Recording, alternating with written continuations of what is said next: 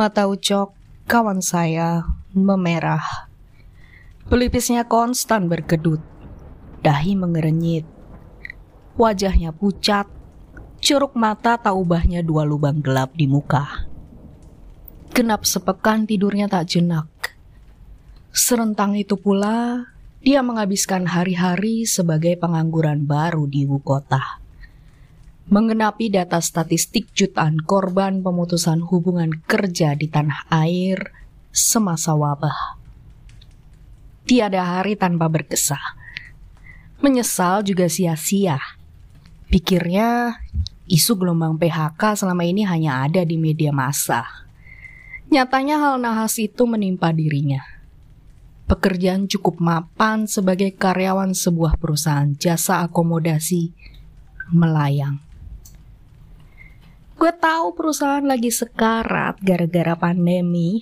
Ini tuh sesuatu yang udah hampir bisa dipastiin terjadi, tapi tetap aja gue kaget waktu dengar keputusan kalau gue termasuk salah satu yang dikat.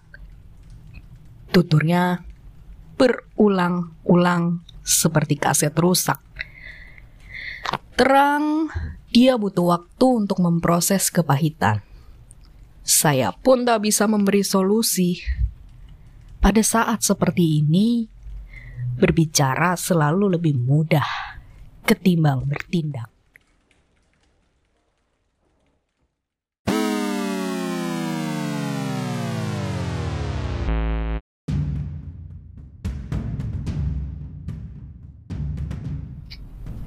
Halo semua, terima kasih sudah mampir.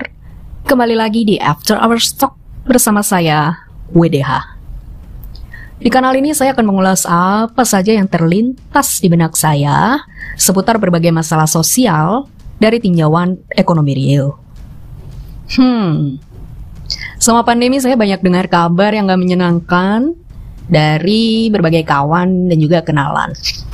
Ya, mereka yang berstatus sebagai karyawan atau pegawai ternyata banyak yang pekerjanya terdampak gara-gara tekanan ekonomi.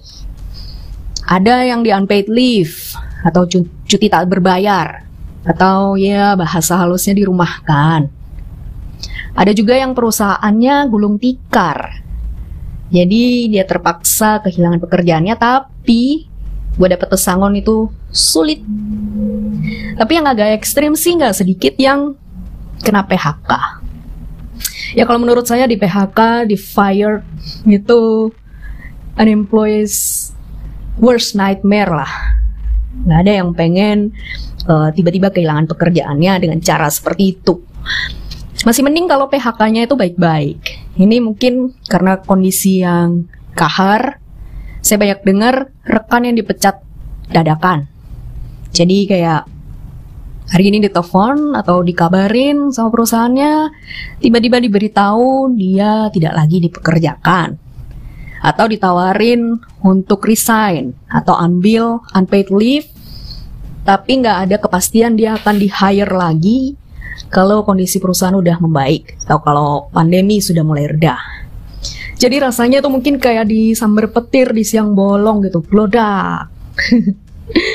saya sendiri juga mikir jadinya.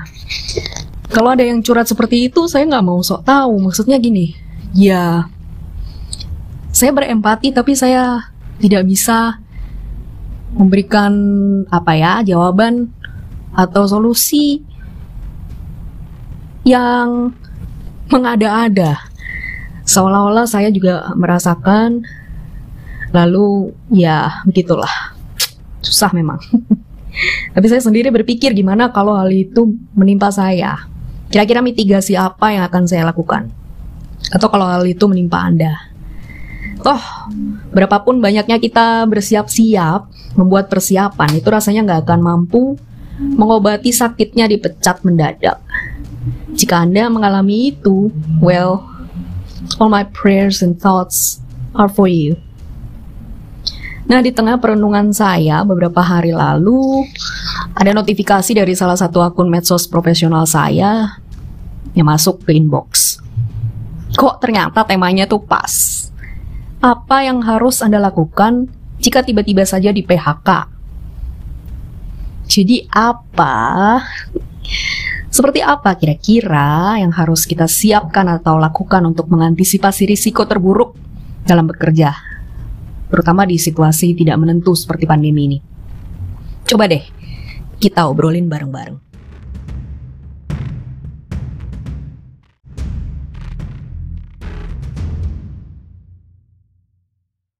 Ngomong-ngomong kalau suara saya kedengaran sedikit sengau atau agak tersengal-sengal, mohon maaf. Saya sedang radang, radang tenggorokan. Tapi kita balik lagi deh ke topik seputar dipecat mendadak. Ini sesuatu yang dihindari oleh banyak orang. Gak ada yang pengen menambah daftar panjang korban PHK atau korban perumahan pekerja selama pandemi. Nah, kebetulan 5 November 2020 BPS melansir sensus ketenaga kerjaan. Kalau yang belum tahu, jadi dalam setahun data resmi ketenaga kerjaan oleh BPS Badan Pusat Statistik itu dilansirnya dua kali. Jadi bukan bulanan atau kuartalan tapi dua kali yaitu untuk periode Februari dan untuk periode Agustus. Nah, yang dilansir November tanggal 5 itu kemarin adalah untuk periode Agustus 2020. Nah, cuman ada beberapa elemen yang berbeda Uh, di sini sensus ketenagakerjaan mencakup soal dampak COVID-19 terhadap penduduk usia kerja. Dan ini uh, mengonfirmasi. Jadi selama ini kan uh, hanya ada data awang-awang, perkiraan, taksiran seputar berapa sih sebenarnya tepatnya jumlah tenaga kerja terdampak pandemi. Kalau menurut Kemenaker itu kan per Juli aja ada sekitar 3,5an juta. Kalau menurut pelaku usaha malah lebih tinggi lagi, sekitar 6 juta lebih. Nah, BPS sudah mencatat angka resminya.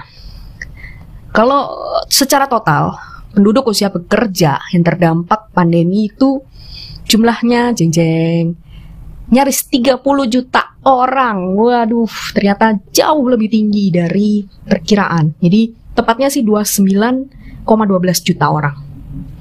Yang jadi pengangguran karena pandemi jumlahnya 2,56 juta orang. Ini data sensus per Agustus ya. Berarti belum termasuk uh, akhir kuartal 3 dan juga kuartal 4. Saya lanjutin lagi terus uh, untuk uh, bukan angkatan kerja yang terdampak pandemi itu jumlahnya 760 ribu orang. Sementara yang tidak bekerja karena pandemi itu 1,77 juta orang. Terus yang bekerja dengan pengurangan jam kerja akibat pandemi itu jumlahnya 24,03 juta orang. Hmm, masif sekali. Ini uh, uh, apa ya? Menunjukkan begitu sistemiknya uh, pandemi COVID-19 ini dampaknya terhadap penduduk usia bekerja, termasuk Anda dan saya. Ini saya mungkin termasuk dalam daftar tersebut kali ya. nah, lalu bagaimana dengan data-data sensitif seperti pengangguran? Nah, saya mau uh, mengulas soal tingkat pengangguran terbuka. Jadi ini persentase pengangguran terhadap total angkatan kerja di Indonesia. Jadi angkatan kerja per Agustus itu jumlahnya melonjak membeludak ke level 137,91 juta orang.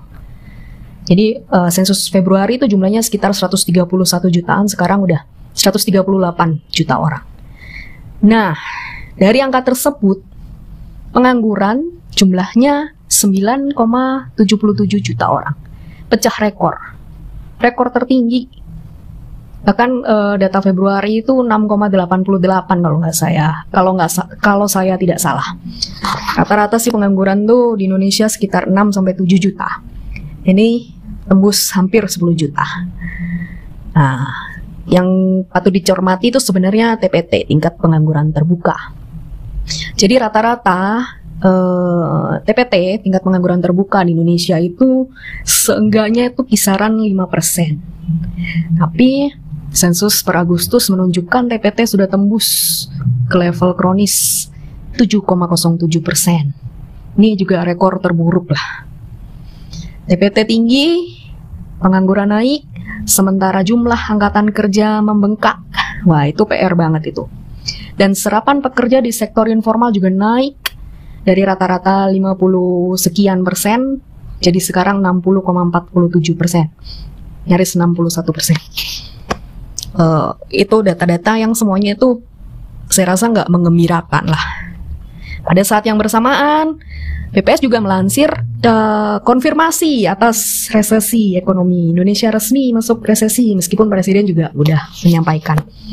Kuartal 3 secara year on year pertumbuhan ekonomi itu minus 3,49 persen ya sedikit mendingan lah dari kuartal 2 karena waktu kuartal 2 itu minusnya 5,32 persen. Anjlok dalam banget. Ya masih minus di zona minus. Mau gimana pun mau dibilang agak ada perbaikan apa segala macam tetap aja tuh zona negatif gitu. Yang mengonfirmasi resesi. Kita dibilang resesi kalau dua kuartal berturut-turut pertumbuhan ekonomi terpelanting ke zona negatif.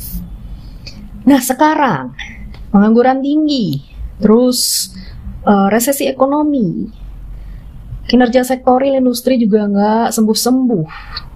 Gimana ini? Jadi untuk mengembalikan level pengangguran seperti level normal atau tingkat pengangguran terbuka TPT ke level normal antara 4,5 sampai 5 persen itu rasanya akan sulit. Paling nggak mungkin butuh waktu 2 tahunan lah. 2022 mungkin. Karena tahun depan rasanya pelaku usaha itu masih akan melanjutkan tren efisiensi itu sambil menunggu kepastian soal penanganan pandemi setelah ada vaksin. Jadi mungkin baru mulai bisa siap-siap lagi untuk menormalisasi besar kerja itu ya dua tahun lagi lah kira-kira 2022. Itu menurut proyeksi banyak ekonom dan juga pelaku usaha. Nah, masalahnya sekarang sambil menunggu 2022 itu untuk menata ulang pelan-pelan sektor real, perekonomian. Terus gimana orang-orang yang menganggur ini harus gimana nasibnya? Satu-satunya cara, nggak ada yang lain, ya buka lebih banyak lapangan kerja. Itu harus jadi kepentingan nasional yang paling prioritas selain penanganan pandemi. Sekarang. Tapi masalahnya kan uh, lapangan kerja kalau kondisi sektorial, kondisi industri lagi berdarah-darah gini juga susah kalau mau buka lapangan kerja formal. Akhirnya kita yang bisa diharapkan untuk jangka pendek lapangan kerja yang informal. Jadi biasanya kan kalau pemerintah uh, apa namanya goalsnya tujuannya adalah memperbanyak serapan tenaga kerja ke sektor formal. Karena dengan masuk ke sektor formal mereka akan dapat banyak jaminan sosial bisa mengakses jaminan sosial ke tenaga kerjaan. Tapi kalau sektor formal agak susah gitu. Tapi sekarang masalahnya kondisi da darurat mau nunggu bukaan di sektor formal lama nanti. Daripada menganggur dan daya beli terus turun ya sudah langkah darurat adalah pembukaan di sektor informal dulu. Yang penting terserap dulu. Sektor informal itu apa? Salah satunya UMKM. Mereka itu uh, penggerak atau penyerap utama tenaga kerja untuk sektor informal. Jadi UMKM ini yang harus dipacu penguatannya, pemulihannya. Macam-macam caranya. Macam-macam sekali. Jadi kayak kemudahan uh, apa restrukturisasi kredit misalnya, kemudian kemudahan mengakses kur, anggaran untuk kur dinaikkan sebaiknya dari 100 triliun mungkin bisa jadi sekitar 300-an triliun. Sehingga pelaku UMKM ini terstimulasi lah. Mereka bisa uh, melakukan bisnis dengan mudah, mereka bisa melakukan penyerapan tenaga kerja, karena hanya mereka sekarang yang bisa dijadikan harapan. Karena untuk sektor formal, industri, korporasi yang besar-besar tuh udah berdarah-darah akan sangat lama kalau menunggu mereka pulih. Sementara pengangguran makin naik. Gitu. Jadi uh, solusi jangka pendeknya kurang lebih seperti itu. Dan itu butuh intervensi dari pemerintah. Nggak bisa hanya sekadar dengan memberikan sentimen vaksin. Vaksin bukan panasea. Seperti yang saya ulas beberapa waktu lalu di podcast sebelumnya. Kalau Anda belum sempat menyimak, silakan simak uh, kapan bisa hidup normal, kita membahas soal bagaimana vaksin memberikan sentimen terhadap perekonomian di Indonesia. Nah, sekarang saya mau balik lagi soal tadi, bagaimana atau apa yang seharusnya kita lakukan atau Anda lakukan, saya lakukan kalau mendadak di PHK atau kalau nggak di PHK kena unpaid leave. Kadang-kadang gini, kadang-kadang perusahaan untuk menghindari PHK karena kalau mem-PHK pekerja dia harus di apa ya dibebani dengan tanggung jawab untuk memberikan pesangon, memberikan uh, apa namanya ya uang jalan lah istilahnya seperti itu. Sedangkan kalau uh, karyawan resign atau mengundurkan diri atas keinginan sendiri, perusahaan sebenarnya nggak ada nggak ada tanggung jawab untuk memberi pesangon. Jadi di tengah situasi seperti ini banyak pengusaha atau perusahaan yang memilih untuk menawarkan unpaid leave. Jadi istilahnya merumahkan dulu. Daripada mecat orang terus bayar pesangon gitu kan dan rentan untuk digugat, ya udah saya tawari kamu untuk unpaid leave. Atau kalau kamu nggak mau silakan resign gitu. Tapi nggak ada jaminan kalau kamu unpaid leave, nggak ada jaminan nanti pasti diserap lagi. Nah kan serba salah. Nah skenario-skenario terburuk seperti itu yang uh, susah untuk dicari obatnya, penangkal rasa sakitnya. Nah, saya dari banyak cerita-cerita rekan-rekan saya, baik dia sebagai pemberi kerja yang melakukan perumahan atau bahkan PHK terhadap karyawannya maupun dari teman-teman karyawan yang pekerjaannya terdampak, saya banyak belajar dan saya kembali belajar. Jadi, langkah utama dan pertama untuk mengantisipasi risiko atau skenario terburuk dari pekerjaan kita adalah jangan pernah percaya job security. Jangan merasa, jangan pernah merasa pekerjaan Anda sekarang itu udah mapan, udah secure, Tahu nggak? Bahkan apalagi kalau Anda di level-level entry level atau middle sandwich. Udah deh. Jangan mengharapkan job security. Yang udah di level C-suite sekalipun itu aja nggak luput kok dari resiko. C-suite itu yang ya chief-chiefan lah ya. CEO lah, CFO, CMO dan sebagainya. Direksi. Itu aja nggak luput kok dari resiko. Apalagi yang level manajemen. Apalagi yang entry level apalagi yang frontliner nah, no no no no job security di tengah kondisi seperti sekarang itu bullshit jadi selalu bekerjalah dengan asumsi apa pun bisa terjadi besok jangan merasa sudah secure mendengar teman cerita oh pekerjaan saya begini begitu terus anda merasa untung gue enggak oh jangan jangan senang dulu apa pun bisa terjadi besok dengan kata lain, Anda harus menghapus kata jemawah dari kamus Anda. Jangan congkak, jangan sombong, jangan pongah. Tapi pastikan untuk selalu menyiapkan cadangan ransum untuk berjaga-jaga. Sebab seperti yang saya bilang tadi, hari-hari gini tuh di seluruh dunia nggak ada yang pasti dalam pasar kerja. Semua bisa terjadi. Bahkan untuk ya itu tadi level si suite aja tuh nggak nggak luput dari ancaman dan risiko. Nah, terkait dengan cadangan tadi dan persiapan-persiapan. Ada macam-macam yang bisa kita siapkan dan pastikan kecukupannya selagi masih bekerja. Yang pertama, jejaring dan relasi. Dah, itu mutlak. Anda punya jejaring, Anda punya relasi yang mendukung ke mana pun Anda bergerak. Mau udah resign, mau apa.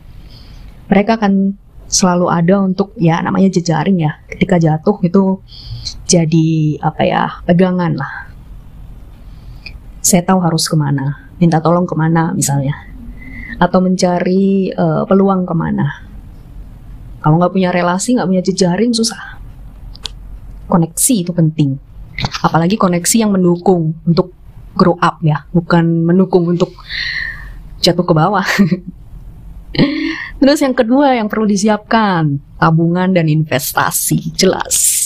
Jadi jangan hanya mengandalkan penghasilan dari gaji utama, gaji atau pendapatan atau upah dari perusahaan Anda saat ini. Harus punya uh, cadangan devisa lah istilahnya, tabungan atau investasi di luar dari pendapatan utama.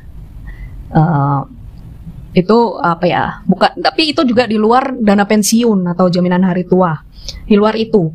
Jadi uh, kantong kedua lah yang perlu kita siapkan sewaktu-waktu terjadi force mayor. Sewaktu-waktu Anda kehilangan pekerjaan misalnya, Anda punya masih punya daya beli untuk bertahan hidup untuk beberapa waktu. Semakin panjang rentangnya semakin bagus. Persiapan yang ketiga, portofolio. Perkaya sebanyak mungkin portofolio Anda sekarang, mulai dari sekarang. Jangan hanya puas sama apa yang Anda kerjakan. Jobdesknya apa, ya udah itu. Portofolio banyak. Belajar bahasa, kursus ini, kursus itu, uh, pelatihan IT misalnya, programming atau apa. Itu juga pengayaan portofolio. Berorganisasi misalnya juga. Atau menghandle proyek apa. Itu juga portofolio. Perkaya mulai dari sekarang. Itu untuk bekal pengalaman Anda ketika nanti Anda ingin melompat atau mencari peluang lain. Kemudian persiapan yang keempat, rekomendasi. Ini ada kaitannya sama yang pertama tadi, jejaring dan relasi. Nah, kalau Anda punya koneksi yang mendukung, mereka akan memberikan rekomendasi yang bagus. Baik rekomendasi peluang yang baru maupun rekomendasi kalau Anda ingin uh, diterima di suatu perusahaan, terus butuh buah bibir dari orang lain, sokongan orang lain. Jadi rekomendasi itu juga penting. Saya ulangi lagi ya. Pertama jejaring dan relasi yang mendukung, kedua tabungan dan investasi, ketiga pengayaan portofolio, yang keempat rekomendasi. Itu hal-hal yang perlu kita siapkan kecukupannya selagi masih bekerja untuk mitigasi risiko terburuk jika sewaktu-waktu skenario yang tidak diinginkan terjadi. Jadi kita selalu siap untuk mengatur langkah selanjutnya nggak lama-lama apa nggak berlarut-larut berkubang dalam situasi sulit. Terus gimana kalau itu tadi uh, tip untuk yang masih bekerja untuk mengantisipasi risiko terburuk. Nah terus gimana kalau yang sudah terlanjur terdampak nasi sudah jadi bubur gitu. Yang ada cara lain, terima realitas. Udah mau apa? Mau apa ya? Mau bersedih-sedih terus, percuma. Jangan berlarut-larut. Hanya dengan bersandar pada kenyataan, kita akan selalu aware dengan peluang-peluang baru yang bermunculan. Kalau kita terus dibutakan sama kekalutan, peluang yang bisa jadi ada di depan mata sekalipun tuh pasti nggak akan bisa kelihatan dengan jernih. Nah, terus selain uh, bers bukan berserah apa bersandar pada kenyataan tadi, menghadapi realitas tadi, langkah selanjutnya adalah segera tinjau ulang pengelolaan keuangan Anda. Jadi, yang selama ini typical spender, termasuk saya, saya pun juga sedang mengevaluasi. Typical spender atau besar pasak daripada tiang atau nggak punya pos itu tadi kantong kedua cadangan devisa, segera deh lakukan perbaikan. Soalnya ketika Anda menghadapi situasi darurat, itu akan memaksa Anda untuk lebih mengapresiasi apa yang Anda miliki saat ini pelajaran berharga tentang pengelolaan harta, aset, kepemilikan ini itu gono gini segala macam tuh bukan saat kita memiliki dia, bukan, tapi justru saat semuanya hilang. Nah, yang terakhir, seandainya kesempatan bekerja nggak datang-datang, terus harus gimana? Ya, buatlah rutinitas dan aktivitas untuk mengisi waktu. Sebab pikiran, hidup itu nggak boleh stagnan harus terus uh, apa ya evolving harus terus bergerak jangan menyerah pada keadaan. Karena siapa tahu blessing in disguise-nya adalah siapa tahu ini adalah justru menjadi momentum yang tepat untuk Anda melakukan career pivot. Jadi berubah haluan karir. Mungkin dengan berwira swasta. Mungkin dengan mencoba peruntungan di bidang lain yang ternyata nggak disangka-sangka. Kan masih banyak lagi pivoting. Siapa tahu who jadi balik lagi nggak ada orang yang pengen rekam jejaknya itu berakhir dalam daftar statistik korban PHK atau perumahan selama pandemi tapi jangan berputus asa kalau itu terjadi pada Anda terus terus melawan. Karena ingat aja, selalu ada cahaya perak di ujung badai.